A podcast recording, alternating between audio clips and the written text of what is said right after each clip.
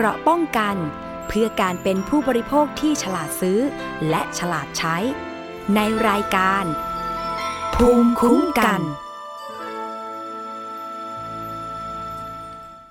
วัสดีค่ะ คุณผู้ฟังต้อนรับเข้าสู่รายการภูมิคุ้มกันรายการเพื่อผู้บริโภคค่ะ วันนี้วันพุธที่ 20 ตุลาคม 2564 พบกับดิฉัน อภิคณาบุราริศนะคะ ช่องทางเดิมค่ะที่อยู่เป็นเพื่อนกันนะคะ เวลานี้นะคะ เวลานี้ก็ 11นาฬิกาถึง 12นาฬิกานะคะ ใกล้หิวพอดีเลยใช่ไหมคะคุณผู้ฟัง ติดตามได้นะคะทาง w w w t h a i PBS podcast com แล้วก็แอปพลิเคชันไทย PBS Podcast รวมไปถึงสัญญาณเครือข่ายที่เชื่อมโยงกับเรานะคะ หลายสถานีด้วยกันนะคะ ก็มีเรื่องเตือนภัยนะคะ มีเรื่องบอกกล่าวบอกเล่าสำหรับผู้บริโภคก็บอกกันได้นะคะ เพื่อสร้างภูมิคุ้มกันด้วยกันนอกจากวัคซีนแล้วนะคะ เราก็มีข้อมูล การเตือนภัยในยามนี้แหละค่ะ เพราะว่าไม่พูดถึงไม่ได้เลยนะคะ เพราะว่าเรื่องของเงินในบัญชีเนี่ยสำคัญนะคะ อย่างรายการของเราเนี่ยภูมิคุ้มกันเนี่ยเล่นกันติดต่อมานะคะหลายวันแล้วเหมือนกัน เพราะว่าตอนนี้เนี่ยเป็นข่าวใหญ่เลยนะคะ เพราะว่าล่าสุดเลยตำรวจไซเบอร์นะคะ หรือว่า CCIB นี่แหละค่ะ สอทนะคะออกมานะคะพูดคุยในเรื่องนี้แล้วก็ให้ความสำคัญในประเด็นนี้มากๆนะคะ เพราะว่าหลังจากมีข่าวเรื่องการ เงินหายจากบัตรเดบิตบ้างนะคะ บัญชีออมทรัพย์บ้างนะคะ เอ๊ะมันมันมีการโจรกรรมแบบไหนมันมี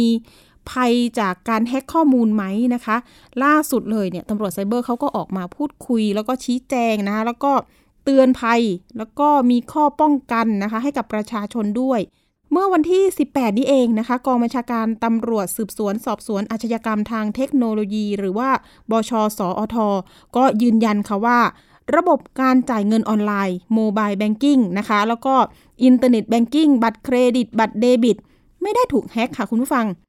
ยังคงมีความมั่นคงว่าเช่นนั้นนะคะ แต่ว่าขอให้ประชาชนเฝ้าระวัง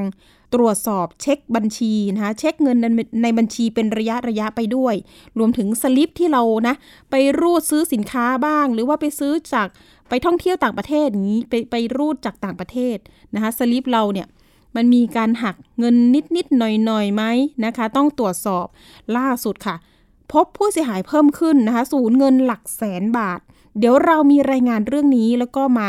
ฟังเสียงสัมภาษณ์ของผู้บัญชาการตำรวจไซเบอร์กันค่ะเงินในบัญชีของผู้เสียหายหลายคนถูกดูดออกไปหลายครั้ง นำไปสู่การตรวจสอบและติดตามหาขบวนการก่อเหตุ ล่าสุดพบผู้เสียหายในจังหวัดพระนครศรีอยุธยา ถูกดูดเงินออกจากบัญชีทั้งสิ้น 112,897 บาท 66 สตางค์ โดยมีข้อความส่งเข้ามาในแอปพลิเคชันของธนาคารไทยพาณิชย์ ผ่านโทรศัพท์มือถือ เรียกเก็บเงินจากบัตรเครดิตธนาคารไทยพาณิชย์ 4 ครั้ง เป็นเงินสกุลตุรกี เป็นเหตุให้พลตำรวจโทจิรพัฒน์ภูมิจิต ผู้บัญชาการตำรวจภูธรภาคหนึ่งเดินทางไปที่สภ.พระนครศรีอยุธยาเพื่อติดตามคดีอย่างเร่งด่วน ภายหลังสืบทราบว่าเมื่อวันที่ 9 กันยายน ผู้เสียหายได้สั่งซื้อกล้องถ่ายรูปราคา 14,000 บาท ผ่านเว็บไซต์ขายของออนไลน์แห่งหนึ่ง โดยหักเงินผ่านบัตรเครดิตธนาคารไทยพาณิชย์ ต่อมาพบความผิดปกติ คือ Netflix ที่สมัครไว้มี account เพิ่มจำนวน1 account และมีการเรียกเก็บเงินจากผู้เสียหาย ก่อนที่จะพบการหักเงินจากบัตรเครดิต ซึ่งผู้เสียหายเคยสมัครเรียนผ่านทางเว็บไซต์ต่างประเทศ โดยได้ใส่ข้อมูลบัตรเครดิต และรหัสความปลอดภัยหลังบัตรในการสมัครเว็บไซต์ดังกล่าว ซึ่งอาจเป็นสาเหตุให้ผู้ก่อเหตุแฮ็กข้อมูลบัตรเครดิตดังกล่าวด้วยขณะที่พลตำรวจโทกรไชยคล้ายคลึง ผู้บัญชาการตำรวจสืบสวนสอบสวนอาชญากรรมทางเทคโนโลยีหรือสอทตั้งข้อสันนิษฐาน 3 ลักษณะ เป็นการผูกบัญชีบัตรเครดิต บัตรเดบิต หรือบัญชีธนาคารเข้ากับแอปพลิเคชันต่างๆ เช่น แอปพลิเคชันออนไลน์ และข้อมูลเกิดหลุดไปถึงผู้ก่อเหตุ การส่ง SMS หลอกลวง เช่น ปล่อยเงินกู้ และการใช้บัตรเครดิต และบัตรเดบิต ในชีวิตประจำวัน การให้บัตรพนักงานไปชำระค่าสินค้าและบริการในห้างสรรพสินค้า หรือการเติมน้ำมันอาจถูกพนักงานเก็บข้อมูลเอาไว้ โดยขณะนี้มีผู้เสียหายประมาณ 40,000 คน ยอดความเสียหายสูงสุด 200,000 บาท รวมความเสียหายคาดว่าไม่ต่ำกว่า 10 ล้านบาท ค่ะ โอ้โหสี่หมื่นคนนะคะ คุณผู้ฟังเยอะมากๆนะคะ อันนี้ก็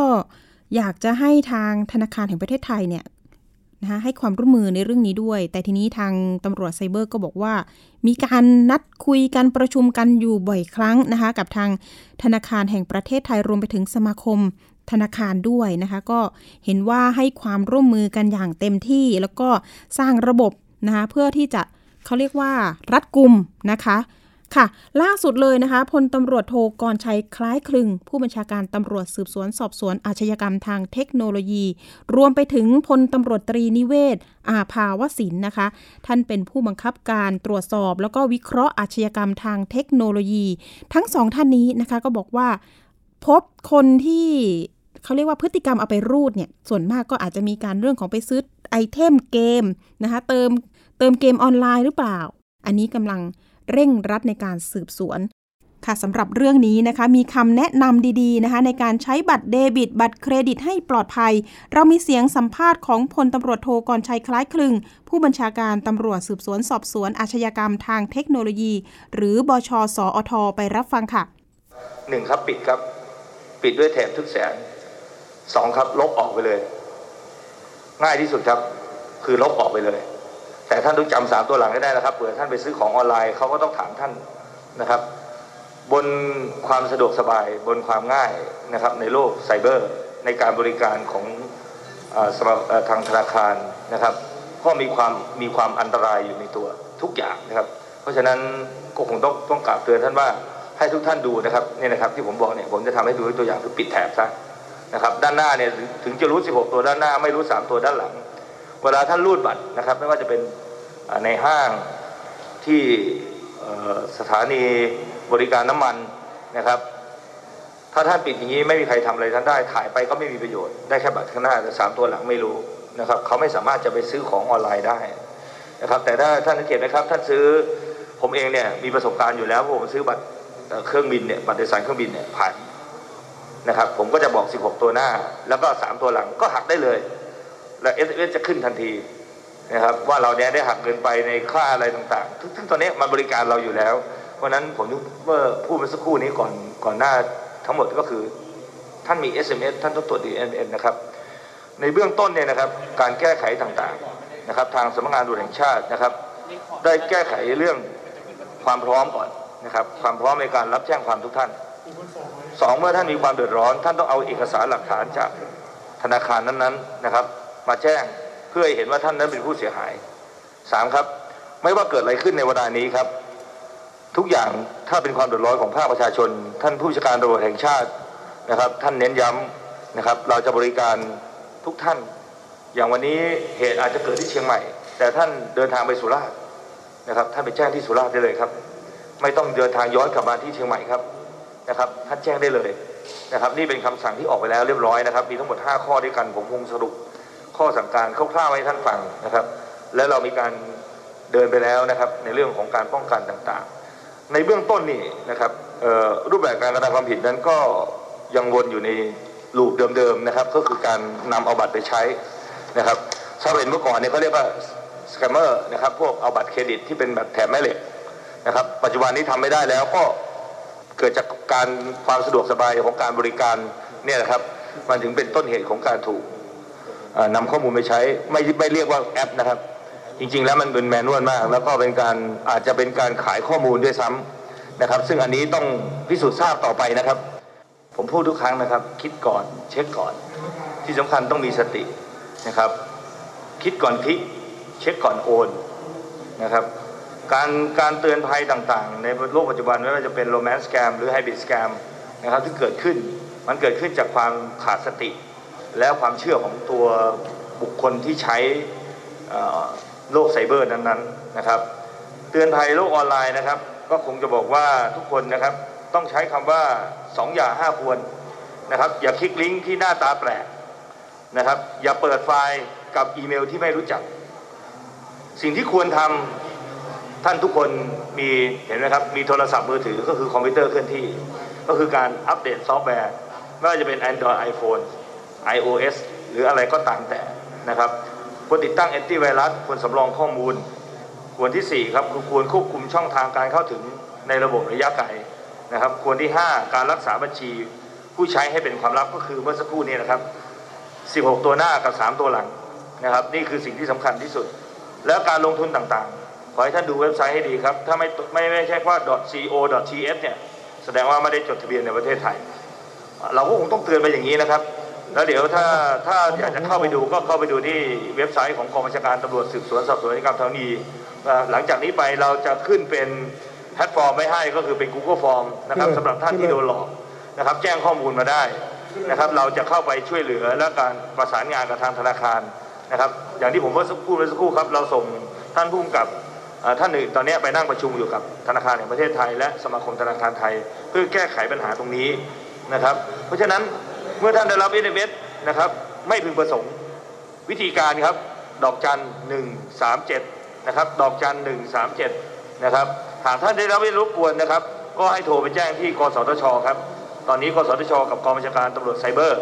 มีการประสานงานกันแบบต่อวินาทีต่อวินาที นะครับโดยความร่วมมือกันนะเรื่อง SMS ก็คือโทรสายด่วน 1200 นะครับ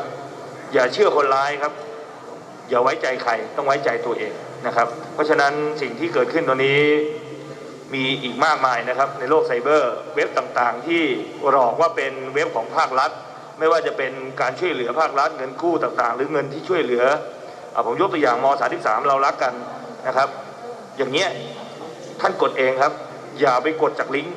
นะครับพอกดจากลิงก์เสร็จท่านไม่ได้อ่านว่าไอ้คำว่าม .33 เนี่ยมันมอจุดหรือว่ามธรรมดา แค่จุดก็เปลี่ยนเว็บนะครับคำว่ารักเป็นลบคำว่าการเป็นกลนะครับ แค่นี้ท่านไม่ได้ดูหรอกครับ ท่านคิดว่ามันใช่ เพราะว่าในแพลตฟอร์มทั้งหมดในแบบฟอร์มทั้งหมดเนี่ยจะเหมือนกับของภาครัฐทั้งหมดนะครับ แล้วเขาก็จะหลอกเอาข้อมูลนะครับเลข ID การ์ดของท่านคือบัตรประจำตัวประชาชน บัตรบัตรเครดิต บัตรเดบิตเขาจะถามท่าน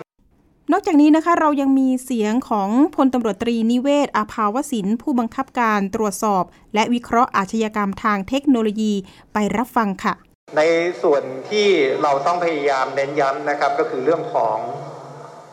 รูปแบบการกระทำความผิดแบบนี้นะครับ สาเหตุหลักเกิดจากการที่คนร้ายเนี่ยเขาได้ตัวหมายเลขหน้าบัตรนะครับ วันที่หมดอายุ แล้วก็ตัวที่เป็นเลข 3 ตัวแล้ว รหัสรักษาความปลอดภัยด้านหลังนะฮะสามตัวตามที่ท่านผู้บัญชาการได้กล่าวไปแล้วนะครับ ส่วนวิธีการที่คนร้ายได้ตรงนี้ไปเนี่ยมันมีอยู่สองสามวิธี วิธีที่หนึ่งนะครับ เป็นวิธีการที่ค่อนข้างง่ายก็คือหมายความว่าผู้เสียหายเนี่ยไปผูกข้อมูลบัตรตัวเองนะครับ ไปลงทะเบียนหรือไปผูกเอาไว้กับแอปพลิเคชันต่างๆ หรือเว็บไซต์ต่างๆ ที่ตัวเองใช้บริการเพื่อความสะดวก ตรงนี้อยากจะแนะนำว่า อะไรที่ไม่จำเป็นเนี่ยไม่ควรที่จะเอาบัตรข้อมูลตรงนี้ไปผูกไว้นะครับ ประการที่สองก็คือว่าเป็นการหลอกลวงจากรูปแบบที่เรียกว่า phishing phishing ก็หมายความว่าเขาจะส่งมาหลอกลวงครับว่าให้กรอกข้อมูลบัตรของเราเข้าไป แล้วก็เลข 3 ตัวด้านหลังบัตรเนี่ยเข้าไปเพื่อที่จะจ่ายข้อมูลอะไรต่างๆนะครับ เพราะฉะนั้นตรงนี้ก็ฝากเตือนนะครับว่า อย่าไปกดลิงก์หรือไปกดอะไรต่างๆ จากสื่อโซเชียลมีเดียหรือ SMS เพราะมันจะนำไปสู่เว็บไซต์ปลอม ที่ทำให้เราไม่รู้ว่ามันคือของปลอมนะครับ อย่างกรณีของไปรษณีย์ไทยที่มีการหลอกลวงอย่างนี้เป็นต้นนะครับ อันนี้เราเรียกว่าเป็นการฟิชชิงหลอกลวงเอาขโมยข้อมูลบัตรเครดิต หรือบัตรเดบิตของผู้เสียหายไป ประการสุดท้ายก็คือในชีวิตประจำวันของประชาชนเองนะครับ ที่เวลาเราไปใช้จ่ายบัตรเนี่ยเราไม่ค่อยได้รับมัดระวังตรงนี้นะครับ เอาบัตรไปให้เจ้าหน้าที่หรือพนักงานรูดบัตร แล้วก็ได้ข้อมูลทั้งสาด้านหน้าไปนะครับ หรือพนักงานคนนั้นเขาอาจจะเอาข้อมูลตรงนี้เก็บไว้ แล้วเอาไปขายต่อให้มิจฉาชีพนะครับ เพราะฉะนั้นโอกาสรูปแบบที่มันเกิดขึ้นนะครับ จากข้อสันนิษฐานพวกนี้ก็คือว่า คนร้ายได้ข้อมูลตรงนี้ไปจากการที่เขาอาจจะไปแฮ็กระบบอะไรต่างๆสักที่หนึ่งในต่างประเทศนะครับ ที่มันมีข้อมูลบัตรพวกนี้อยู่จำนวนมาก อันที่สองก็คืออาจจะเกิดจากการที่มีการ เก็บข้อมูลโดยร้านค้าต่างๆ แล้วขายไปให้มิจฉาชีพอีกทีหนึ่ง อันนี้คือตัวหลักที่มันเกิดขึ้น ดังนั้นนะครับก็ฝากเตือนนะครับว่าจะใช้ชีวิตให้มีความปลอดภัยเนี่ยก็คือเราจะต้องพยายามปกป้องข้อมูลบัตรตรงนี้เอาไว้ พยายามหลีกเลี่ยงการที่จะต้องไปใช้งานโดยที่ให้ข้อมูลตัวหน้าบัตรแล้วก็หลังบัตรตัวนี้กับร้านค้าต่างๆ พยายามใช้ในเรื่องของแอปพลิเคชันนะครับ พวก e-banking อะไรต่างๆ ตรงนี้จะปลอดภัยมากกว่าการที่ให้ข้อมูลตรงนี้ไป เนื่องจากระบบตรงนี้มันเป็นระบบที่มีมาก่อนที่จะมี e-banking ที่เป็น mobile application นะครับ วันนี้ยังใช้ได้อยู่นะแต่ว่าพยายามหลีกเลี่ยงในการใช้ตรงนี้ให้มากที่สุดเท่าที่จะเป็นไปได้นะครับ เพื่อความปลอดภัย และถ้าใครมีความรู้สึกว่าบัญชีของตัวเองมีความผิดปกติเกิดขึ้น มีกิจกรรมที่มีการทำโดยที่ตัวเองไม่ได้เป็นคนทำเนี่ยจะต้องรีบแจ้งไปที่ธนาคารเพื่ออายัดนะครับ รีบอายัดไอตัวบัตรตรงนี้แล้วก็ออกใหม่นะครับ ซึ่งตอนนี้ทางธนาคารสมาคมธนาคารเนี่ย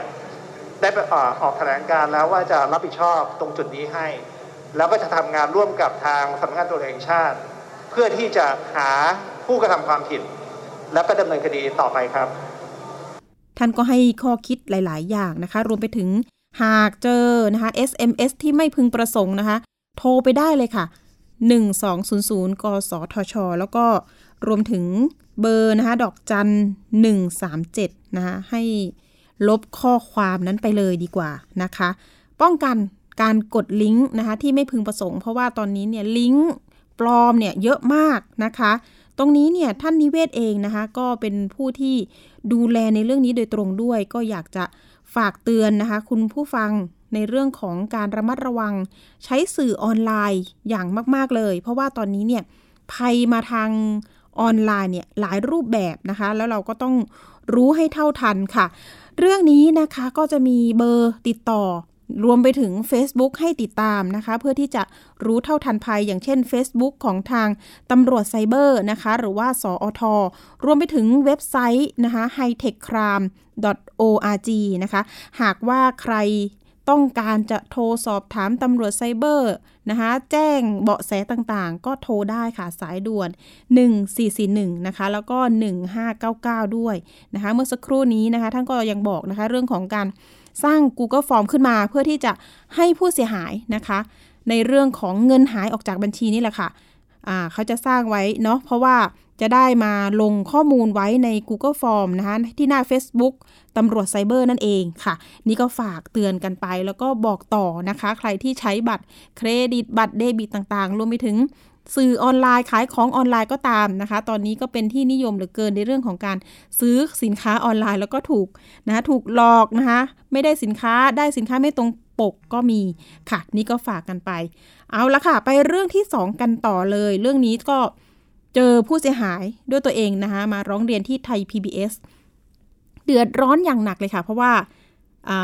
ถูกหลอกซื้อขายดาวรถยนต์ รถจักรยานยนต์ จักรยานยนต์ไม่ใช่ธรรมดาค่ะ คุณผู้ฟังเป็นรถบิ๊กไบค์ราคานี่หลักแสนนะคะ แต่ทีนี้เนี่ยต่างตาคนที่มาร้องเรียนก็บอกว่า นะคะมีอาจารย์โรงเรียนดังท่านหนึ่งมาหลอกซื้อขายดาวรถไป ทีนี้ก็สัญญาว่าจะจ่ายค่างวดนะคะปรากฏว่าล่าสุดไม่จ่ายนะคะ แล้วก็มีการขอเลทขอยืดเวลาไปจนกระทั่งวันที่ 16 ตุลาคมที่ผ่านมา หายไปเลยนะคะ รวมถึงที่อยู่อาศัยแล้วก็รวมถึงร้านอาหารที่อาจารย์ท่านนี้เคยเปิดขายเนี่ย ก็ปิดไปด้วยรวมถึง ทรัพย์สินในร้านก็หายไปด้วยค่ะคุณฟัง เรามีรายงานเรื่องนี้แล้วก็เดี๋ยวเรามาพูดคุยกับตัวแทนผู้เสียหายกันค่ะ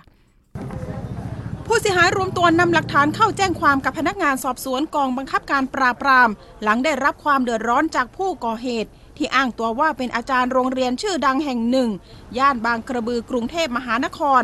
โดยก่อนหน้านี้มีการติดต่อซื้อขายรถยนต์รถจักรยานยนต์ ที่ผู้เสียหายประกาศขายผ่านช่องทางออนไลน์ หลังตกลงกันมีการไปรับรถถึงที่บ้าน และตกลงทำสัญญาซื้อขายชำระค่างวดเป็นรายเดือน แต่ล่าสุดไม่ชำระเงินตามวันเวลาที่ตกลงกันไว้ หนึ่งในผู้เสียหายเปิดเผยว่าได้ลงประกาศขายดาวรถจักรยานยนต์บิ๊กไบค์ของตัวเอง ผ่านทาง Facebook ในราคา 48,000 บาท จากราคารถ 700,000 บาท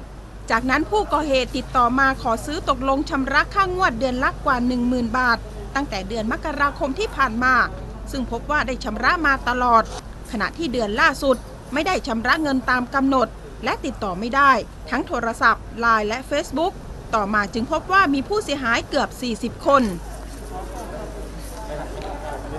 คือเขาติดต่อมาเหมือนจะซื้อรถเรา คือเขาก็จ่ายค่างวดเราปกติ แล้วก็มีการทำสัญญากันนะครับ แต่ทีเนี้ยเดือนเนี้ยคือเขาเลทมาตอนแรกเนี่ยปกติค่างวดผมเนี่ยจะจ่ายก่อนวันที่ 5 ของทุกเดือน ซึ่งเดือนเนี้ยเขาขอเลทช่วงแรกเป็นวันที่ 6 หลังพอวันที่ 6 ผมทักไปเขาบอกขอเป็นวันที่ 9 วันที่ 9 เสร็จปุ๊บขอเป็นวันที่ 16 ซึ่งวันที่ 16 เนี่ย ผมไม่เห็นคอนแทคของเขาแล้ว เบอร์โทรไม่ได้ไลน์ถูกลบ Facebook ถูกบล็อก แล้วก็พี่ๆทุกคนที่มาวันเนี้ยครับ โดนเหมือนผม นอกจากนี้กลุ่มผู้เสียหายยังได้เดินทางเข้าร้องเรียนต่อไทย PBS เพราะยังมีครูในโรงเรียนเดียวกัน ถูกหลอกในลักษณะเดียวกัน บางคนอ้างว่าถูกอาจารย์คนดังกล่าว มาเช่ารถ และนำรถของตัวเองไปแอบอ้าง แสดงตนเป็นเจ้าของเพื่อขายต่อบุคคลอื่น บางคนให้ยืมเงินแต่ไม่ได้คืน บางคนถูกชักชวนมาลงทุนทำร้านอาหารตามสั่ง แต่ขณะนี้ร้านปิด โดยไม่จ่ายค่าเช่า และขนทรัพย์สินของผู้ให้เช่าไปอีกด้วย เบื้องต้นคิดมูลค่าความเสียหายกว่า 12 ล้านบาท ค่ะ เรื่องนี้มีผู้เสียหายจำนวนมากนะคะ แล้วก็ได้รับความเดือดร้อนนะคะร้อนใจมากๆนะคะ จึงต้องไปแจ้งความไว้ที่กองปราบปรามนะคะ ก็หวังว่าทางกองปราบปรามนะคะจะมีการเร่งรัดคดีให้รวมถึงจริง ๆ แล้ว 40 คนนี้อาจจะมีการช่วยกันสืบเนาะว่าอาจารย์คนนี้ไปอยู่ไหนนะต้นสายปลายเหตุ อะไรยังไงทำไมถึงมาทำแบบนี้นะคะ เอาล่ะ เรามีนะคะตัวแทนผู้เสียหายใช้นามสมมุติละกันนะคะ คุณเออยู่ในสายกับเราไปพูดคุยพร้อมกัน สวัสดีค่ะคุณเอคะครับ สวัสดีครับค่ะ คุณเอ เมื่อวานนี้เรามีการนำเสนอเรื่องนี้เนาะก็จะมีความเสียหายหลากหลายจากเพื่อนๆ ผู้เสียหายอย่างเช่น คุณหนุยคุณใหม่นะคะ ที่มาช่วยกันพูดคุยในเรื่องนี้ เห็นบอกว่ามีการถูกชักชวนนะคะนำชื่อตัวเองนี่แหละไปออกรถ นะคะก็อาจารย์ท่านนี้บอกว่าเครดิตตัวเองไม่ดีใช่ไหมคะ แต่ทีนี้ของคุณใช่ครับเอเนี่ยโดนแบบไหนยังไงแล้วก็รู้จักอาจารย์ท่านนี้มานานแค่ไหนแล้วคะรับทราบครับ กรณีที่ผมถูกหลอกเนี่ยนะครับ ก็แบ่งเป็นสองกรณีนะครับ ก็คือเอาชื่อของผมนะครับ ค่ะเขาขอร้องให้เอาชื่อของผมเนี่ยไปออกรถให้จำนวนอืมสองคัน เป็นรถยนต์ฟอร์ดสี่ประตู หนึ่งคัน แล้วก็รถยนต์เอ่อรถมอเตอร์ไซค์ Honda CRF เป็นมอเตอร์ไซค์คล้ายๆ มอเตอร์ไซค์วิบากหนึ่งคันนะครับอ๋อราคาอะนี่คือกรณีที่ผมโดนค่ะครับผมราคาสูงไหมต้องคะ ต้องละเอียดกว่านี้ไหมฮะจักรยานยนต์ราคาประมาณสักเท่าไหร่คะจักรยานยนต์ราคาแสนต้นต้นๆอืมตอนนั้นผมจำได้ว่าหนึ่งแสนหนึ่งหมื่นถึงหนึ่งแสนสามหมื่นค่ะค่ะใช่ครับ จักรยานยนต์เนี่ยมอเตอร์ไซค์เนี่ยออกเมื่อช่วงเดือนเมษายน ปีที่แล้ว ปีหกปีสามหกใช่ครับสามค่ะ แล้วรถยนต์ล่ะคะ รถยนต์เนี่ยออกเมื่อพฤศจิกายนปีหกสามอืมใช่ครับ แล้วทำไมตอนนั้นอาจารย์เขาเขาใช้แบบพูดแบบไหนทำไมเราถึงยอมแบบอืมเอ้ยไปไปใช้ชื่อเราแบบนี้ โอเค เอาเป็นความสัมพันธ์ก่อนค่ะความสัมพันธ์ของผมกับ อาจารย์ผู้ต้องหาค่ะ อ่า กับผู้ต้องหาเนี่ยนะครับค่ะเขาผมกับเขาทำงานที่เดียวกัน อ่าอืมแล้วก็มีความสนิทกันมากเลยค่ะสำหรับผมผมคิดว่าผมสนิทกับเขานะอืมอ่า ใช่ครับ เขาใช้คำพูดว่าพี่เขาเรียกผมพี่ พี่ผมขอร้องได้ไหม ผมจำเป็นจะต้องใช้รถมอเตอร์ไซค์คันนี้มอเตอร์ไซค์ก่อน อ่าที่ผมบอกไปเมื่อกี้ครับ มอเตอร์ไซค์ออกก่อนจ้ะเขาให้ผม ผมผมจำเป็นต้องใช้มอเตอร์ไซค์คันนี้เพื่อเอาไปใช้ในการส่งของใช่อืมตอนนั้นเขาขาย เอ่อคล้ายๆ น้ำน้ำปั่นน้ำมะพร้าวอะไรประมาณนี้ครับ ผมก็ไม่ได้เอะใจด้วยความที่เป็นเพื่อนสนิทแล้วก็อือฮึแต่เอามอเตอร์ไซค์วิบากไปส่งน้ำมะพร้าวปั่นเออผมก็ค่ะผมก็ไม่ได้เอะใจ อันนี้ต้องโทษตัวผมเองครับเล่าเหมือนจะตลกแต่ไม่ตลกเลยอืมค่ะใช่ครับะเขาใช้คำพูดประมาณนี้ เห็นว่า อืมแหมคนอยู่ที่ทำงานเดียวกันเนอะแล้วก็ คือที่ทำงานเนี้ยที่ผู้ต้องหาทำงานอยู่เนี่ยนะครับ เขาเอ่อค่อนข้างเป็น องค์กรที่ดีเลย ชั้นนำอืมแล้วก็มีมีสวัสดิการดี ผมไม่เชื่อว่าใครจะยอมทำให้ประวัติตัวเองพัง แล้วก็ทิ้งสวัสดิการที่ดี ๆ เหล่านั้นค่ะใจผมก็คิดแค่นั้นอ่าครับ อยู่กันมาคือหลายสิ่งปีจูงใจเนอะให้เชื่อ ค่ะอะไรนะ แล้วทีนี้เราเห็นเขาขับจักรยานยนต์คันนี้บ้างไหมคะ ที่ว่าไปส่งน้ำบ้างอะไรบ้างเห็นอะในค่ะเฟซบุ๊กอ๋อเห็นในเฟซบุ๊กครับแบบค่ะถ่ายรูปโชว์ คือว่าเขาผู้ต้องหาเนี่ยนะครับ เป็นคนที่ค่อนข้างจะถ่ายรูปโชว์โชว์ความรวยอะถ้าพูดกันตรงๆง่ายๆแล้วทีนี้ก็คือทำไมโชว์ทำไมเขาไม่เอาชื่อตัวเองชื่อแฟนไปออกรถล่ะคะเขาให้เหตุผลเป็นว่าคำถามที่ผมถามเขาเช่นกันทำไมค่ะเอาชื่อทำไมไม่เอาชื่ออาคุณทำไมไม่เอาชื่อ แฟนคุณอ๋อพ่อแม่คุณ พ่อแม่แฟนคุณประวัติดีกันหมดทำไมไม่ออกอืมเขาให้เหตุผลว่า ติด Blacklist ผมติด อันนี้อยู่พี่ผมติดรถคันนี้อยู่อืมแฟนผมไม่มีเงินเดือน อ่า ออกรถไม่ได้พี่ พ่อผมติด อันนี้อยู่ประมาณนี้อ๋อให้เหตุผลค่ะว่าทุกคนมีภาระทางการเงินไม่สามารถออกรถได้ค่ะ คุณเอแล้วตอนนั้นเราเห็นเขามีรถหลาย ๆ คันไหมคะ เห็นมาตลอดอ๋อตั้งแต่อ่าเมื่อกี้ผมยังไม่ตอบหนึ่งคำถามที่ค่ะคุณพิธีกรถามผมว่ารู้จักเขามาตั้งแต่เมื่อไหร่ก็คือ เริ่มต้นที่ผมเข้ามาทำงานที่นี่ก็รู้จักเขาแล้ว คือปี60ครับ ปี 60 ก็คือปัจจุบันนี้ก็สี่ปีราวๆสี่ปีค่ะนิดอืมๆใช่ครับ พฤติกรรมอ่าก็เห็นเขาเปลี่ยนรถมาตลอดส่วนใหญ่เป็นรถมอเตอร์ไซค์แนวแนวบิ๊กไบค์อ่าหรือว่าอะไรออกมาใหม่ๆ คือเหมือนปีนึงเนี่ยสามสี่คันมีแน่ๆ เอ๊ะทำไมออกใหม่ออกใหม่มาเรื่อยๆ ครับอืมเราก็เห็นเราเขามีรถหลายคันแล้วอะเนาะทีนี้ถูกต้องเอ่อเรื่องของพฤติกรรมนะคะพอจะทราบเบื้องลึกเบื้องหลังไหมว่า เอ๊ะทำไมเขาถึงทำแบบนี้ เห็นมีผู้เสียหายตั้งอืมสี่สิบคนนะคะ ตอนแรกผมก็ก็แค่สงสัยแบบที่เล่าให้ฟังเมื่อสักครู่นี้ แต่พอเรื่องมาแดงขึ้นเนี่ย พอเห็นผู้เสียหายหลายคนแล้วก็ได้มาพูดคุยกันเนี่ย ผมก็เลยอ๋อทันทีครับว่าเขาน่าจะเหมือนขึ้นหลังเสือแล้วลงไม่ได้ เพราะว่ารายได้หลักของเขาเนี่ยเขาไม่พออยู่แหละที่เขาจะต้องผ่อนรถหลาย ๆ คันอ่า ในแต่ละเดือนเขาจึงใช้วิธีนี้ว่าถ้าเขารถได้อะถ้าเขามีโอกาสได้รถคันใดก็ตาม วิธีใดก็ตามเขาจะเอามาก่อน แล้วก็เอาไปขายที่ไหนผมไม่ทราบอืมในราคาที่ถูกแบบน่าใจหายค่ะแล้วก็ให้เหตุผลกับคนที่ซื้อที่อาจจะไม่มั่นใจว่าเอ๊ะแล้วทำไมมันถูกขนาดนี้เขาก็บอกว่าอ๋อผมมีความจำเป็นจริง ๆ แล้วเดี๋ยวผมจะเคลียร์เรื่องเล่มทะเบียนให้อะไรประมาณนั้นใช่ค่ะแล้วเขาก็เอาไอ้เจ้าเงินน้อยนิดตรงเนี้ยนะครับ มาใช้ มาหมุนชีวิตของเขาเป็นเวลาอืมสามถึงสี่ปีที่ผมรู้จักเขามาเขาเป็นแบบนี้มาตลอดโอ้ใช่ครับ รวมถึงใช่ครับร้านอาหารตามสั่งด้วย ใช่ไหมคะ ที่เขาบอกว่าเฮ้ยมีมีเพื่อนที่มาลงทุนกับเขาด้วย อืมอะอันนี้อันนี้ก็เป็นเป็นยังไงขาดทุนอ่าอันนี้เป็นเชิงลึกนิดนึงค่ะร้านอาหารเขาเนี่ยนะครับ เป็นก็เป็นตึกแถวตึกหนึ่งแล้วก็มีอืมชั้นสองชั้นสามเขาชวนผมให้ไปอยู่ชั้นหนึ่งเพื่อจะได้ บรรเทาค่าเช่าที่เขาจะต้องจ่ายอยู่ โดยให้ผมจ่ายค่าเช่าห้องเนี้ยถูกๆ ซึ่งร้านอาหารที่อยู่ตึกแถวเนี่ยนะครับ อยู่ใกล้ๆบริเวณที่ทำงานพอดี ผมก็เลยไปอยู่กับเขาช่วงเวลาหนึ่งประมาณสี่เดือน ค่ะ ครับ ใช่ครับ ร้านอาหารนี่เขาก็ขายจริงครับ จ้างพ่อครัวมาจริงอืม แฟนเขาก็ยังปั่นน้ำปั่นขายที่ผมบอกว่าเอามอเตอร์ไซค์วิบากไปส่งนะครับ ก็ยังทำอยู่ให้เราเห็นทุกวันตื่นเช้าอ๋อเราเดินลงมาก็เห็นเขาเปิดร้านอยู่ทุกวันค่ะเย็นกลับมาก็เห็นเขาปิดร้านอะเห็นอยู่อืมเป็นเรื่องปกขติยันคขัรันบแข็งครับนะคะมีมีโอกาสในการผ่อนรถแน่นอนเนาะเราเราเห็นแล้วแบบนี้อ่าจ้ะใช่แต่ผมควรจะคิดได้ตั้งแต่ตอนนั้นว่า ทำยังไงก็ไม่พออ๋อแต่ทำไมผมไม่เอะใจ ผมไม่แสดงตัวผมไม่พูดอะไร ผมตอบไม่ได้จริงอืมๆตรงผมเชื่อว่าผู้เสียหายหลายคนจะคงจะต้องพบกับคำถามคำนี้ผมตอบให้แทนเลยครับ เราค่ะเราพูดไม่ถูกครับ ใช่ครับอ่าพูดไม่ถูกเหมือนเราจงๆเชื่อใจเราเชื่อใจกันเนาะอันนั้นเป็นหลักเหตุผลหลักอ่าเหตุผลหลักเลย แล้วทีนี้พอค่างวดมาถึงละล่าสุดเลย ก็คือของคุณเอเนี่ยเขาเริ่มไม่ผ่อนมาก็คือเดือนนี้เลยเหรอคะมกเอ่อตุลาคมเดือนแรก เดือนใช่คแรบกเดือนแรกอ่าเลย เพราะว่าทุกครั้งที่เขาผ่อนเนี่ย ผมจะใช้คำว่าบังคับก็ได้ ให้เขาส่งสลิปมาให้ดูอ๋อสลิปก็คือจะโอนเงินจากบัญชีของเขานะครับ ไปค่ะที่บัญชีของไฟแนนซ์นั้นนะผมก็เห็นมาอืมตลอด ผมก็ถ้าเขาไม่ส่งเมื่อไหร่เนี่ย ผมก็จะสะ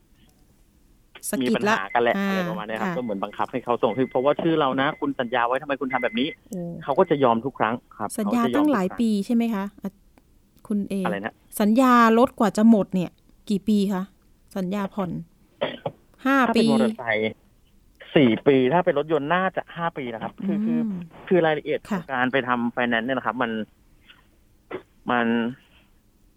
มันมีรายละเอียดตรงนี้ที่มันเป็นความไม่ ไม่ละเอียดของผมเองด้วยนะ ที่มีหน้าที่แค่เซ็นชื่อนะครับ ค่ะค่ะแค่เซ็นชื่อนะครับ เท่านั้นเองผมก็ไม่ได้ไปดูว่าสัญญาเนี่ยระบุว่าอย่างไรต่ออะไรประมาณนี้นะครับ ค่ะ อันนี้เราถามล้วงลึกไปอีกนิดนึงเนาะเพราะว่าได้ครับดูแล้วเนี่ยเขาไปทำแบบนี้พฤติกรรมหลาย ๆ คนคล้าย ๆ กันเนี่ยเอ่อเห็นบอกว่ามันมีปัจจัยหนึ่งที่ เอ๊ะ ไปติดการพนันออนไลน์หรือไม่อย่างไร อันนี้พอจะมีข้อมูลไหมคะ ผม เคยเห็นเขานะครับ เคยเห็นเขาน่าจะเขาเรียกว่าเป็นการแทงบอลนะครับ ออนไลน์ครับ ค่ะ อันนี้อาจจะแบบ เอ๊ะเขาติดหรือเปล่างอมแงมไหมอะเนาะหรือว่าชักหน้าไม่ถึงหลังอะไรอย่างไร เนาะตอนนี้เนี่ยเห็นบอกว่า ก็อยากให้ตัวอาจารย์ท่านนี้เนี่ย ออกมาเผชิญกับปัญหาออกมาชี้แจงนะคะ ในส่วนของข้อมูลเนาะที่เรามีการ ออกรายการไปเมื่อวานนี้นะคะก็จะมีท่านอายการนรงศิรสันเนาะท่านเป็นอายการผู้เชี่ยวชาญสำนักงานอายการพิเศษฝ่ายแผนช่วยเหลือทางกฎหมายสำนักงานคุ้มครองสิทธิ แล้วก็ช่วยเหลือทางกฎหมายแก่ประชาชนสำนักงานอายการสูงสุดนะคะตำแหน่งยาวนิดนึง เห็นบอกว่าทางข้อกฎหมายเนี่ยโอ้โหคนที่เป็นผู้เซ็นสัญญาเนี่ยเป็นผู้เช่าซื้อเนี่ยต้องรับผิดชอบไปก่อนในเรื่องของค่างวดเนาะใช่ไหมคะ คุณเอใช่ใช่ครับ ผมได้ยินมาว่าอย่างนั้นครับ ก็ได้ความรู้ จริง ๆ แบบตั้งใจฟังที่สุดอืมก็วันนี้เลยครับค่ะได้ยินจากในรายการอ่าไทย PBS นะครับ ค่ะ แล้วก็รายการเอ๊ะปกติแล้วเนี่ย ถ้าไฟแนนซ์เขาจะเร่งรัดอะไรตามเขาเรียกว่ายึดยึดยึดรถคืนเนี่ย ก็คือขาดครับส่ง น่าจะประมาณสามเดือนหรือไม่อย่างไร อันนี้พอจะมีข้อมูลไหม อ๋อใช่ครับอ่าคือถ้าเดือนหนึ่งไม่ไม่ส่งเนี่ยเขาก็อ่าจะโทรมาแล้วแหละ แต่ว่าถ้าเป็นสามเดือนปุ๊บ เท่าที่ผมรับทราบข้อมูลมาเนาะก็จะเป็นการฟ้องร้องทางแพ่งแล้วแหละนะฮะถ้าถึงสามเดือนครับผมอืมทราบมาอย่างเนี้ยคุณเอพอจะมีข้อมูลทางด้านวงจรปิดไหม ตอนที่เขาแบบหายไปหรือขนของย้ายของหนีออกจากห้องเช่าตรงนั้นไปอะค่ะ ตัวผมไม่มีครับ แต่ว่าในกลุ่มผู้เสียหายทั้งหมดเนี่ย คือ มั่นใจได้เลยว่าหาได้แน่นอนครับอืมคือในกลุ่มผู้เสียหายเนี่ยมีหลายท่านที่เป็น เหมือนค่ะมีความเชี่ยวชาญนะฮะมีมีคนให้คำปรึกษาอืมเยอะเชื่อโอ้ตัวผมไม่มีตอบคำถามเขาว่าตัวผมไม่มี แต่อืมเชื่อว่าหามาได้แน่นอนครับ หาไม่ได้แน่นอนเนาะเอาละทีนี้ครับความหวังตอนนี้เนี่ยก็อยากจะให้ทางเจ้าหน้าที่ตำรวจใช่ไหมคะ คุณเออยากจะฝากอะไรไปถึงกองปราบบ้างคะอ๋อกองปราบเนี่ย ผม ผมผมเชื่อว่ากองปราบก็ทำงานตามกระบวนการอยู่แล้วนะครับ เพียงแต่ว่า ผม ผมไม่คือค่ะ คือความร้อนใจของผู้เสียหายเนี่ย บางคนถึงขั้นไม่มีอะไรแล้วในชีวิต ผมว่าอืมกองปราบได้ยินเรื่องแบบนี้มาเยอะครับ อาจจะดราม่านิดนึงนะครับ แต่ว่าค่ะถ้ามันช้าไปมากกว่านี้หรือว่าอะไรถ้า ไอ้ผู้ต้องหาเนี่ยเขา หายไป แทนที่จะเรียกตัวกลับมาได้โดยไวทำไมต้องพิจารณาอะไรกันนานขนาดนั้นนะอืผมผมผมเข้าใจในกระบวนการแหละค่ะแต่ว่าถ้ามันเป็นอย่างที่ผมพูดล่ะ ถ้าวันนี้พรุ่งนี้เขาจะออกนอกประเทศไปได้แล้วอะทำไมวันนี้ถึงไม่ดำเนินการเลยทำไมค่ะใช่ครับ คือคนเสียหายเยอะมากอะครับ ใช่ครับอืมเพราะว่า อันนี้มันอธิบายยากมันอธิบายยากคำพูดอืมผม มันก็พูดยากด้วยค่ะเอาเป็นว่าพูดไปแล้วก็แล้วกันครับ ดังนั้นนะฮะ เพราะว่าเห็นหน้าคุณเอแล้วเนี่ย โอ้โหนะ คือเครียดนะคะ ดิฉันเห็นได้ชัดเจนเนาะเพราะว่าจริง ๆ แล้วเนี่ย ถ้าเกิดเราจะถามซักไซไปถึงญาติพี่น้องอะไรต่าง ๆ เนี่ยเขาเขาก็คงไม่ให้เบาะแสใช่ไหมคะ คุณเออืม ให้ไหมเอ่ยก็เคมียเชิงเคลึยกไปอีกถาม ก็มีเชิงลึกอีกนะครับอ๋อคือว่า ญาติของผมผมมีเวลาเท่าไหร่ครับเนี่ยณได้เลยค่ะ ได้เลยค่ะอ่าก็คือว่า น้องผู้หญิงนะฮะที่เป็นแฟนของผู้ต้องหา แต่เชื่อว่าเป็นผู้ต้องหาทั้งคู่แล้วล่ะตอนเนี้ยอืมผมก็มีความสนิทกับทางบ้านเขาเหมือนกัน เพราะว่าอย่างที่เล่าให้ฟังว่าตอนที่ผมอาศัยอยู่กับเขาในในตึกแถวนั้นอ๋อที่เขาค่ะทำเป็นร้านอาหาร พ่อแม่ของแฟนเขาเนี่ยก็มาเยี่ยมเยียนอยู่เสมอ แล้วเนื่องจากผมก็เป็นคนเป็นคนอัธยาศัยดีครับสักเล็กน้อยไหว้เคารพผู้ใหญ่เป็นอย่างดี เขาก็พูดคุยด้วยอย่างดี ยิ้มแย้มแจ่มใสมีของฝากกันสม่ำเสมอคือดีเลยแหละอืมค่ะค่ะ แต่พอเกิดเรื่องนี้ขึ้นแล้ว ครั้งแรกที่ผมโทรไปหาคุณแม่เขาเนี่ย คุณแม่น้องผู้หญิงนะครับเขาก็ร้องไห้เหมือนแบบว่าอืมเออรู้ไหมเอ่อลูกสาวแม่ไปไหนอะไรประมาณเนี้ยเรียกชื่อผมแล้วก็ผมก็เข้าใจได้เลย แต่ครั้งที่ผมโทรไปหาหมดสามครั้งนี่ครั้งแรกอาการคุณแม่เป็นอย่างนี้นะครั้งที่สองคุณแม่เงียบแล้วเสียงตึง ทั้งที่ครั้งที่หนึ่งครั้งที่สองผมไม่ได้พูดอะไรหลังจากนั้น เหมือนคุณแม่ อันนี้ผมคิดเอง เหมือนคุณแม่จะรู้แล้วแหละว่า ผมเนี่ย ต้องการอะไรจากคุณแม่จากทางบ้านของอ๋ออะเขาอาจจะคิดไปเองว่าผมมาทวงตังค์อะไรเขาหรือเปล่าอืมไม่รู้ แต่เสียงเขาแข็งขึ้นจากคนที่รักกันนะครับ ผมเชื่อว่าเขาค่ะรู้สึกดีกับผมนะค่ะครั้งที่สามหนักขึ้น เสียงเขาแข็งขึ้น ไม่รู้ไม่รู้อย่างเดียวอืมไม่พูดอะไรเลย ค่ะสใช่ครับน่าผจะมตั้ก็งเลหยลักแอบรู้สึกว่าทางบ้านเขาเนี่ย ตอบคำถามก่อน ไม่ให้ข้อมูลเด็ดขาดอืม ผมยังแอบคิดเลยว่าลูกสาวเขาเนี่ยคุยกับแม่เขาอยู่ เพราะว่าคงจะร้องไห้ตลอดเวลา เท่าที่ผมรู้จักเขามาอืมเขาคงไม่จิตใจแข็งแกร่งขนาดนั้น แล้วในจังหวะเนี้ยผมเชื่อว่าเขาอาจจะได้ฟังอยู่หรือได้ฟังภายหลังอะไรก็ตาม ผมว่าผมรู้จักเขาดี ผมรู้แม้กระทั่งว่าเขาคิดอะไรอยู่ตอนนี้อืมครับ ถ้าอยากจะฝากก็คือ ความจริงมันต้องเป็นความจริงอะ มันไม่มีใครหนีความจริงไปได้ ค่ะ ใช่ครับ ครับผม นี่ก็โอ้โหสัมภาษณ์คนใกล้ชิด เลยนะคะเนี่ยอะครับคุณเบคุณเออยากจะฝากเตือนภัยยังไงบ้างสำหรับเรื่องนี้ ถ้าเกิดว่าอะเป็นเรื่องของการไว้ใจนะคะรวมไปถึงเกี่ยวข้องกับด้านสัญญานะคะซื้อขายรถอะไร พวกนี้รวมไปถึงอะอาจจะเป็นเอาชื่อไปค้ำประกันด้วย อันนี้ก็ปัญหาอาจจะอืมคล้าย ๆกันค่ะครับแหมคำเตือนคำเนี้ย ผมเชื่อว่าทุกคนได้รับคำเตือนนี้มาตั้งแต่เด็กแต่อ้อนแต่อ่อนจนกระทั่งโต ใช่ครับ ทุกคนได้รับคำเตือนนี้เหมือนกัน ผมขออนุญาตไม่พูดซ้ำกับบรรพบุรุษเรา กับผู้ใหญ่ในชีวิตเรา ทุก ๆ คนก็แล้วกัน ผมขอไม่พูดซ้ำนะครับ เพราะถ้าพูดซ้ำทุกคนคงไม่รู้สึก เอาเป็นว่า ตอนเนี้ย ผมรู้สึกแล้วว่าทำไมเขาถึงไม่ให้เอาชื่อไปออกรถ เขาถึงไม่ให้ยืมรถกัน เขาถึงไม่ให้ยืมปืนกัน เขาถึงไม่ให้ค้ำประกันให้กันอืมเพราะว่าถ้าเกิดเหตุแล้ว คุณจะเสียใจ คุณจะอธิบายไม่ถูก เหมือนที่ผมเป็น ผมไม่ต้องเตือน แต่อยากให้ฟังน้ำเสียงผม คงจะเดาอาการผมออก คงจะรู้ว่าผมคอนเซนเทรตออนอยู่แค่ไหนอืมในจังหวะที่ผมอยากจะบอกพวกคุณทุกคนตอนนี้ ว่าอย่าไปทำห้ามทำกับใครเด็ดขาดค่ะ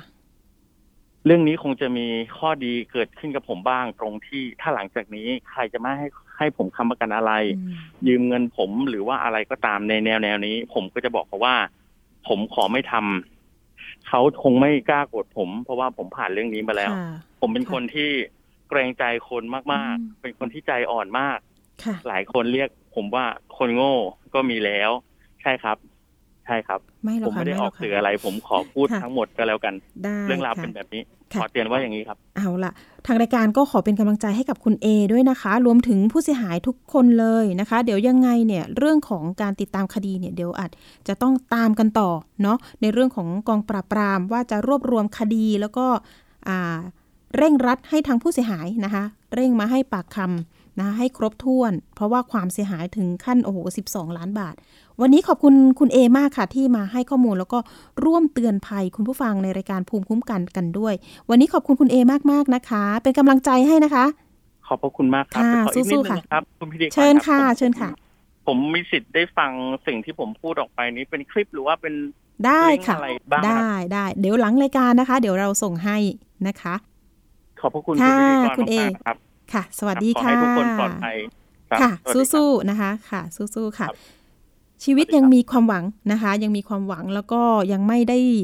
สิ้นสุดไปซะทีเดียวนะคะเดี๋ยวเราเร่งรัดติดตามนะคะ คดีนี้อีกครั้งหนึ่งนะคะ ล่าสุดเนี่ยเราก็ประสานนะคะทางพันตำรวจเอกอเนกเตาสุภาพ ท่านเป็นรองผู้บังคับการกองปราบปรามนะคะ มาดูแลเรื่องนี้แล้วก็ท่านผู้การเองเนี่ย นะคะคนใหม่นะคะมารับตำแหน่ง ก็รับทราบปัญหาแล้วนะคะ ยังไงก็จะมีการเร่งรัดให้มีการสอบปากคำผู้เสียหายให้ครบถ้วนนะคะ ทั้ง 40 กว่าคนนี่แหละค่ะ เพื่อที่จะได้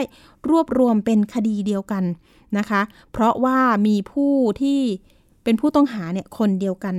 ด้วยนะคะ ความเสียหายเนี่ยตอนนี้มันก็ต้องดูถึงเรื่องของการเอารถไปทำอะไรนะคะ รถถูกถอดชิ้นส่วนหรือไม่ หรือว่าขายไปยังชายแดนไหม รวมถึงเรื่องของขยายผลนะคะไปถึงเรื่องของการพนันค่ะคุณผู้ฟัง ตอนนี้พนันออนไลน์เนี่ยก็ยังแพร่ระบาดอยู่นะคะ ยังไงก็แล้วแต่เนี่ยอยากจะให้ทุกคนห่างไกลนะคะการเล่นพนันหรืออะไรก็แล้วแต่หรือว่าท่านอาจารย์คนนี้ไม่ได้ติดพนันอันนี้ก็เดี๋ยวอยากจะให้มาชี้แจงกัน ถ้าเกิดว่านะคะบริสุทธิ์นะคะโปร่งใสนะคะ อยากจะให้มาคุยกับนะคะทุกท่านเลยที่ตอนนี้เขา ร้อนใจทุกข์ใจมากๆ กับเรื่องนี้นะคะ เอาละค่ะ เรายังมีเรื่องเตือนภัยอีกนิดนึงเนาะเรื่องของร้านค้านะคะ ร้านขายของชำที่จังหวัดสระบุรีค่ะ คุณผู้ฟังน่าจะได้ดูข่าวกันไปบ้างแล้วทางออนไลน์ทางเว็บไซต์นะคะ เพราะว่ามีร้านชำนะคะ หลายร้านเลยค่ะ ที่จังหวัดสระบุรีไม่ว่าจะเป็นแก่งคอยน้องแคนะคะ ไปเจอเซลล์ค่ะ เซลล์ขายสินค้านี่แหละโอ้โห มาเคาะถึงหน้าบ้านเลย นะคะบอกว่ามีสินค้าราคาย่อมเยาจากบริษัทชั้นนำจะเอามาส่งให้ถึงที่เลยนะคะ โดยที่เราสามารถเลือกสินค้าเบ็ดเตล็ดได้หมดเลย ไม่ว่าจะเป็นนะคะปลากระป๋องเขาเรียกว่าน้ำปงน้ำปลาได้หมดเลย รวมถึงจะเอาเหล้าบุรีเนี่ยมาให้ด้วยนะคะ โดยที่ถ้าเกิดว่าซื้อแพ็กเกจนี้นะคะหมื่นกว่าบาท 20,000 กว่าบาท ทีนี้ปรากฏว่า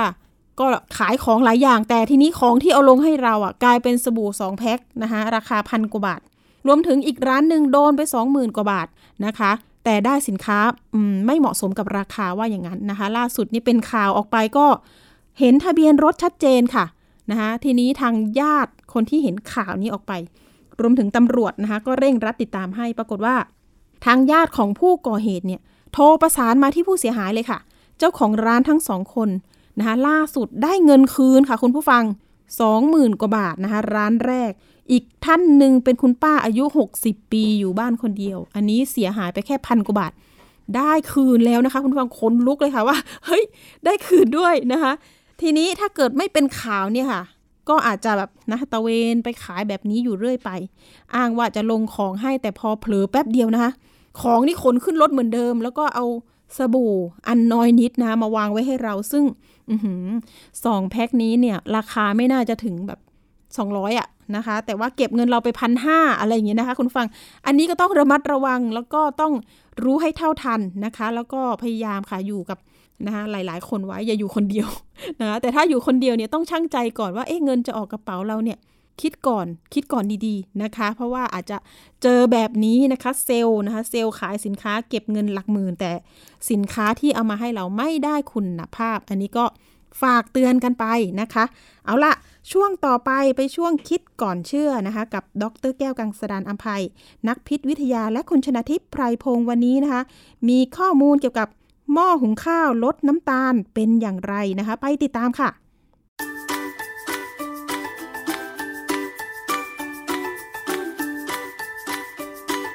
ช่วงคิดก่อนเชื่อ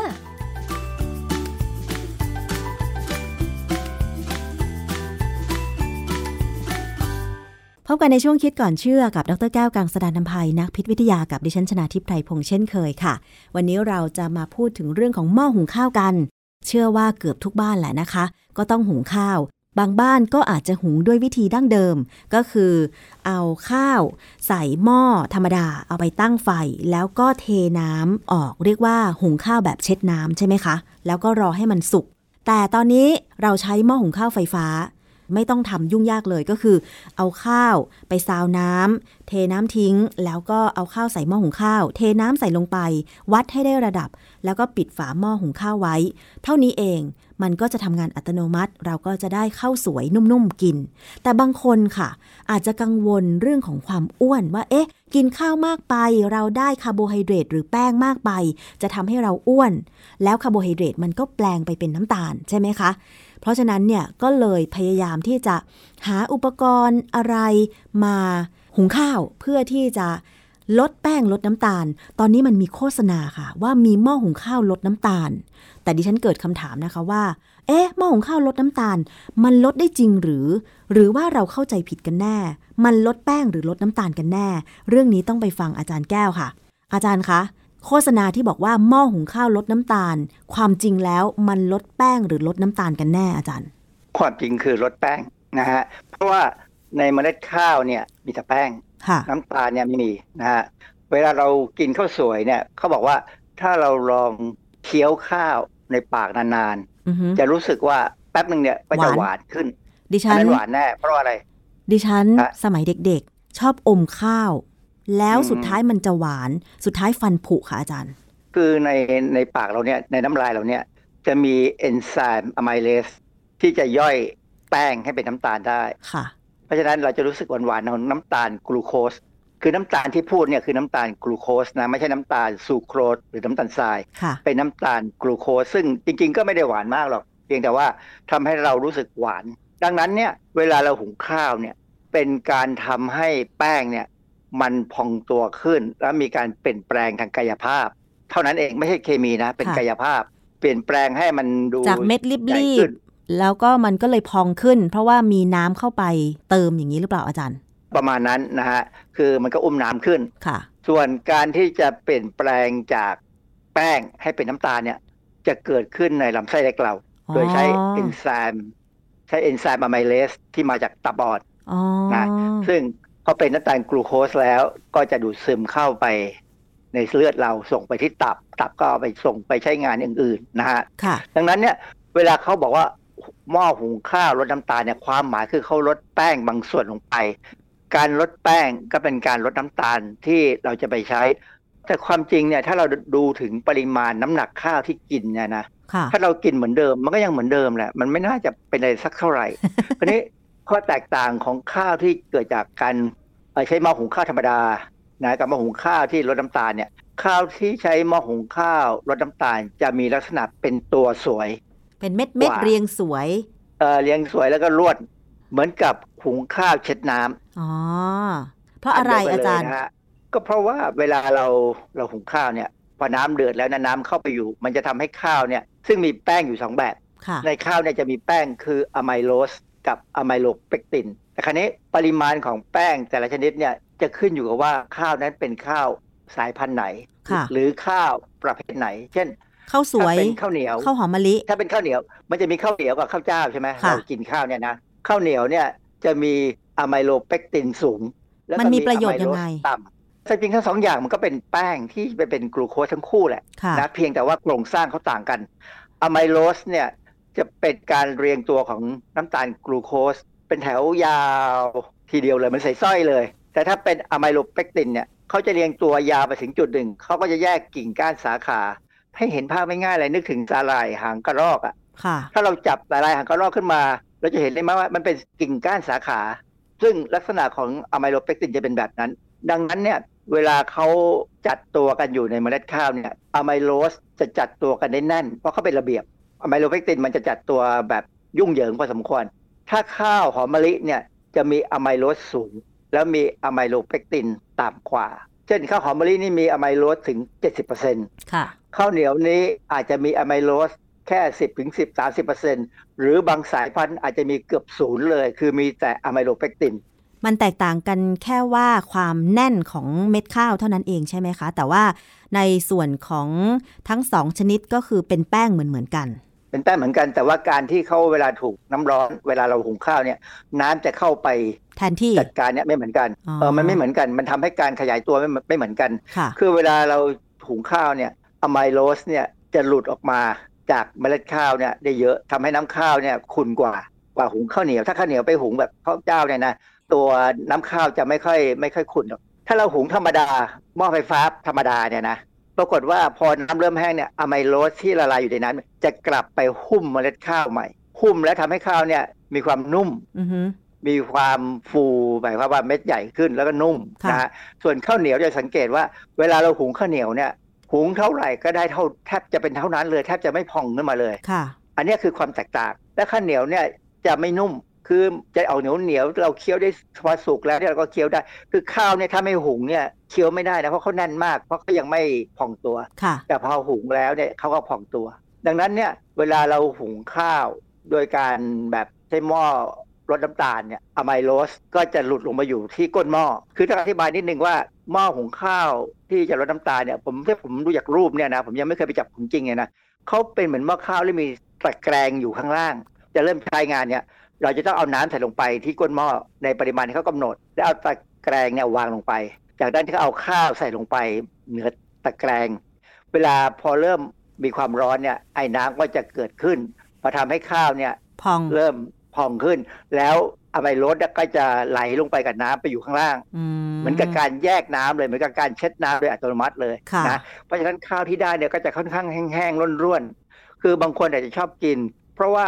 ข้าวแบบเนี้ย อาจจะเหมาะเอาไปทำข้าวผัด เพราะว่าแต่ว่าจริงๆเรียงตัวแล้วเนี่ยคือเป็นเม็ดสวยใช่ไหมคะ มันไม่พองมากหรือว่ามันไม่มีแป้งที่ออกมามากใช่ไหมคะอาจารย์ คือทำข้าวผัดถ้ามันเหนียวเป็นก้อนๆมันก็ดูไม่อร่อยอะนะฮะอือฮึยกเว้นคนที่ทำข้าวผัดเป็นสามารถใช้ข้าวที่หุงธรรมดาเนี่ยไปทำข้าวผัดได้ มันมีค่ะวิธีการของมันโดยเฉพาะ อาจารย์ แล้วแบบนี้แสดงว่าหม้อหุงข้าวแบบลดน้ำตาลที่เขาโฆษณาอวดอ้างจริง ๆ แล้ว มันก็คือเอาน้ำข้าวที่เป็นส่วนของแป้งเนี่ย ทิ้งไปเท่านั้นเอง แล้วคุณค่าทางอาหารล่ะคะอาจารย์ มันเป็นยังไง ถ้าเรากินหนึ่งช้อนเท่ากัน มันก็ไม่ต่างกันนะ ก็เป็นแต่แป้งทั้งนั้นเอง เพียงแต่ว่าถ้าเป็นข้าวซ้อมมือ ก็อาจจะเสียวิตามิน เสียใยอาหารลงไปในน้ำข้าวบ้าง คือข้าวที่ขัดขาวมาแล้วเนี่ยก็มีวิตามินเหลืออยู่น้อยมากอะนะ แต่ว่าก็ยังพอมีอะนะค่ะดังนั้นเนี่ยก็ถึงบอกว่าบางครั้งเนี่ยการหุงข้าวเช็ดน้ำเนี่ยแล้วเอาน้ำข้าวเนี่ยไปเลี้ยงหมาเนี่ยอือฮึหมาไม่ได้กินดีกว่าคนอีกนะ ใช่เพ ราะว่าเมื่อก่อนจำได้ว่าคุณครูสอนว่าถ้าหุงข้าวแบบเช็ดน้ำเนี่ยสารอาหารที่ดีๆ เช่น วิตามินในเม็ดข้าวเนี่ยก็จะถูกเททิ้งไป เพราะฉะนั้นเมื่อมีหม้อหุงข้าวไฟฟ้าแบบไม่ต้องเช็ดน้ำเนี่ยคนก็เลยนิยม หวังว่าจะได้ครับสารอาหารครบอย่างเงี้ยอาจารย์ มันไม่เสียเท่านั้นเองคืออาฮะมันมีเท่าไหร่ก็เท่านั้นนะอันนี้ดีกว่า ดังนั้นเนี่ยคนที่ใช้หุงหม้อหุงข้าวลดน้ำตาลเนี่ย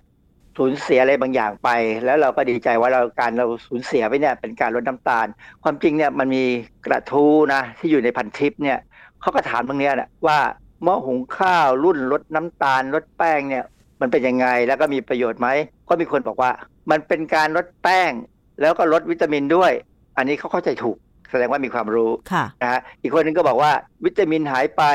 เขาก็โฆษณาให้กินวิตามินเพิ่มจากแหล่งอื่นชดเชย ผมดูโฆษณาของบริษัทของคนไทยเนี่ยที่เขาขายนะเขาก็บอกว่าเงี้ยคือเขาก็พูดตรงไปตรงมาว่าให้กินวิตามินเพิ่มคือแล้วจะไปหุงข้าวแบบลดน้ำตาลทำไมอะเอาได้ข้าวสวยกว่า แค่นั้น แค่นั้นเอาอะไรมากกว่านี้ล่ะ คือคือคนบางคนอยากกินข้าวที่รูปร่างสวยๆอะเขาสวยๆเขาอืมมีมันเป็นจริตของแต่ละคน ก็มีคนหนึ่งซึ่งอาจจะดูรู้รู้ดีด้วยนะเขาบอกว่า น่าจะเป็นการลดที่ไม่ถูกวิธีนะครับ เพราะวิตามิน สารอาหารที่จำเป็นมันลดไปด้วยค่ะการลดแป้งและน้ำตาลเนี่ยที่ถูกต้องเลยคือกินให้น้อยลง หรือว่าเขาบอกว่าให้กินผักนำก่อนแล้วค่อยกินข้าว ถ้ากินผักผลไม้ก่อนมันก็มันก็จะเริ่มอิ่มใช่ไหมเออมันก็จะ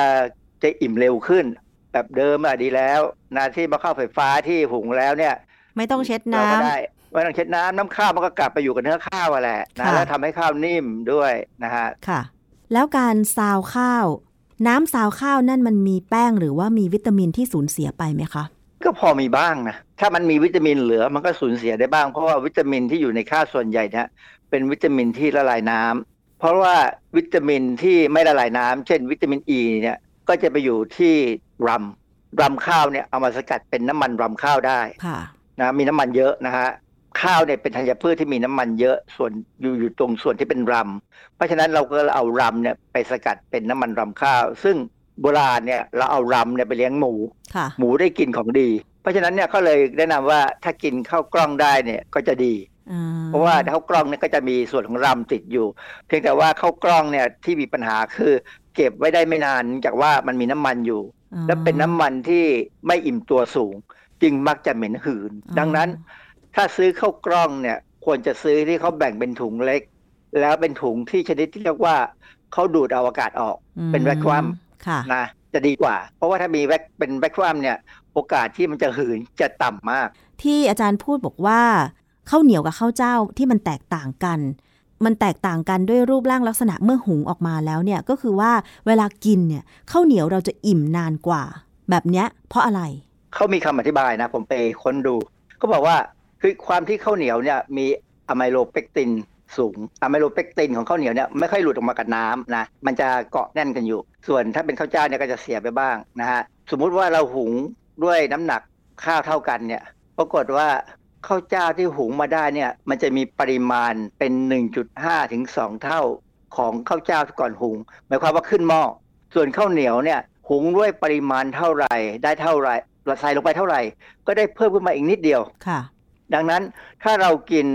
ช้อนต่อช้อนเท่ากันเนี่ยหรือน้ำหนักเท่ากันเนี่ยเราจะกินแป้งในข้าวเหนียวเนี่ยมากกว่าแป้งในข้าวเจ้าเกือบสองเท่าค่ะ เพราะฉะนั้นมันก็ต้องอิ่มนานกว่าสิเพราะว่าเราได้แป้งเยอะกว่าอืมก็ย่อยนานกว่า ที่เขาบอกว่ากินข้าวเหนียวแล้วอยู่ท้องกว่าเนี่ยก็เพราะมันเสียเวลาย่อยนานกว่าค่ะ ก็อยู่ได้นานกว่า แล้วก็กินข้าวเหนียวแล้วก็อ้วนมากกว่า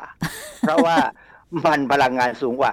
ข้าวเหนียวจะเหมาะกับคนที่ใช้พลังงานสูงค่ะซึ่งอันนั้น เขาจะไม่อ้วน แต่เมื่อไหร่ก็ตามที่เขาเลิกใช้พลังงานสูง เขาจะอ้วนทันทีค่ะ ผมว่าผมกินข้าวเหนียวแล้วผมอยู่ คือ ผมรู้ว่าผมควรจะกินปริมาณเท่าไหร่แล้วก็หยุดนะ แล้วมันก็จะอยู่ได้ทั้งคืนโดยที่เราไม่ต้องรู้สึกว่าไม่โหยหิวก่อนนอนหรือตื่นมากลางคืนแล้วเออโหยนะฮะข้าวเหนียวเนี่ยผมผมชอบ เพียงแต่ว่ากินบ้างเป็นครั้งคราว เพราะฉะนั้นเนี่ยหม้อหุงข้าวลดน้ำตาลจริง ๆ แล้วไม่ได้ลดน้ำตาล แต่ลดแป้งที่ ออกมาในขณะที่หุงข้าว แล้วเททิ้งออกไป ซึ่งอาจจะทำให้สูญเสีย คุณค่าทางโภชนาการในข้าวไปบางส่วนด้วย ใช่ไหมคะอาจารย์ คือความจริงผมว่าเราไม่ต้องทิ้งถ้าเราไม่ทิ้งน้ำแป้งนั่นนะเราเทน้ำแป้งนั้นเก็บเอาไว้ ล้างเอาน้ำล้างหม้อให้ดีมารวมกับน้ำแป้ง แล้วเก็บไว้เพื่อกินเป็นน้ำเขาข้าเรีวยกว่าอะไรเขาเรียกกาแฟหมา ดื่มตอนเช้าไงอ่านะฮะใส่ตู้เย็นไว้แล้วตอนเช้าเนี่ยมาอุ่นแล้วดื่มเนี่ยเพราะว่าตอนเช้าๆบางคนกินข้าวไม่ลงแล้วบางคนไม่กินเลยนะกินกาแฟถ้วยเดียว ความจริงถ้าอย่างนี้เนี่ยเขากินกาแฟหมาเนี่ยได้ประโยชน์กว่า กินกาแฟธรรมดาค่ะ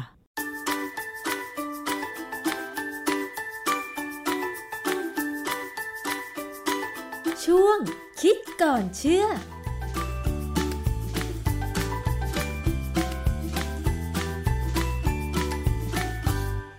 ค่ะนี่ก็เป็นเรื่องราวแบบแน่น ๆ เลยนะคะ เป็นความรู้ข้อมูลให้กับคุณผู้ฟังในสัปดาห์นี้นะคะ อย่าลืมค่ะเรื่องของตำรวจไซเบอร์นะคะ อันนี้ย้ำเตือนกันเลยเรื่องของเงินหายออกจากบัญชี ถ้าเกิดว่าใครเป็นผู้เสียหายนะคะ สามารถแจ้งความได้ทุกสถานีนะคะ รวมถึงไปติดตาม Facebook ตำรวจไซเบอร์เพราะว่าเขาจะสร้าง Google Form ให้นะคะ เพื่อให้ผู้เสียหายที่เงินหายออกจากบัญชีนี่แหละค่ะ ที่เป็นประเด็นร้อนๆนี่นะคะ ไปนะคะกรอกข้อมูลนะคะ แล้วก็นำหลักฐานให้ตำรวจไซเบอร์ได้รวบรวมนะคะ อันนี้ก็ฝากเตือนกันไปค่ะ เอาละค่ะ อันนี้ก็เป็นการสร้างภูมิคุ้มกันให้คุณผู้ฟังในสัปดาห์นี้ วันนี้นะคะ หมดเวลาสำหรับอภิคณาบุราริศแล้วเราเจอกันวันพุธหน้าเวลาเดิม สวัสดีค่ะ ติดตามรายการได้ที่ www.thaipbspodcast.com แอปพลิเคชัน ไทย PBS Podcast หรือฟังผ่านแอปพลิเคชัน Podcast ของ iOS Google Podcast Android Podbean SoundCloud และ Spotify ติดตามความเคลื่อนไหวของรายการและแสดงความคิดเห็น โดยกดถูกใจที่ facebook.com/thaipbspodcast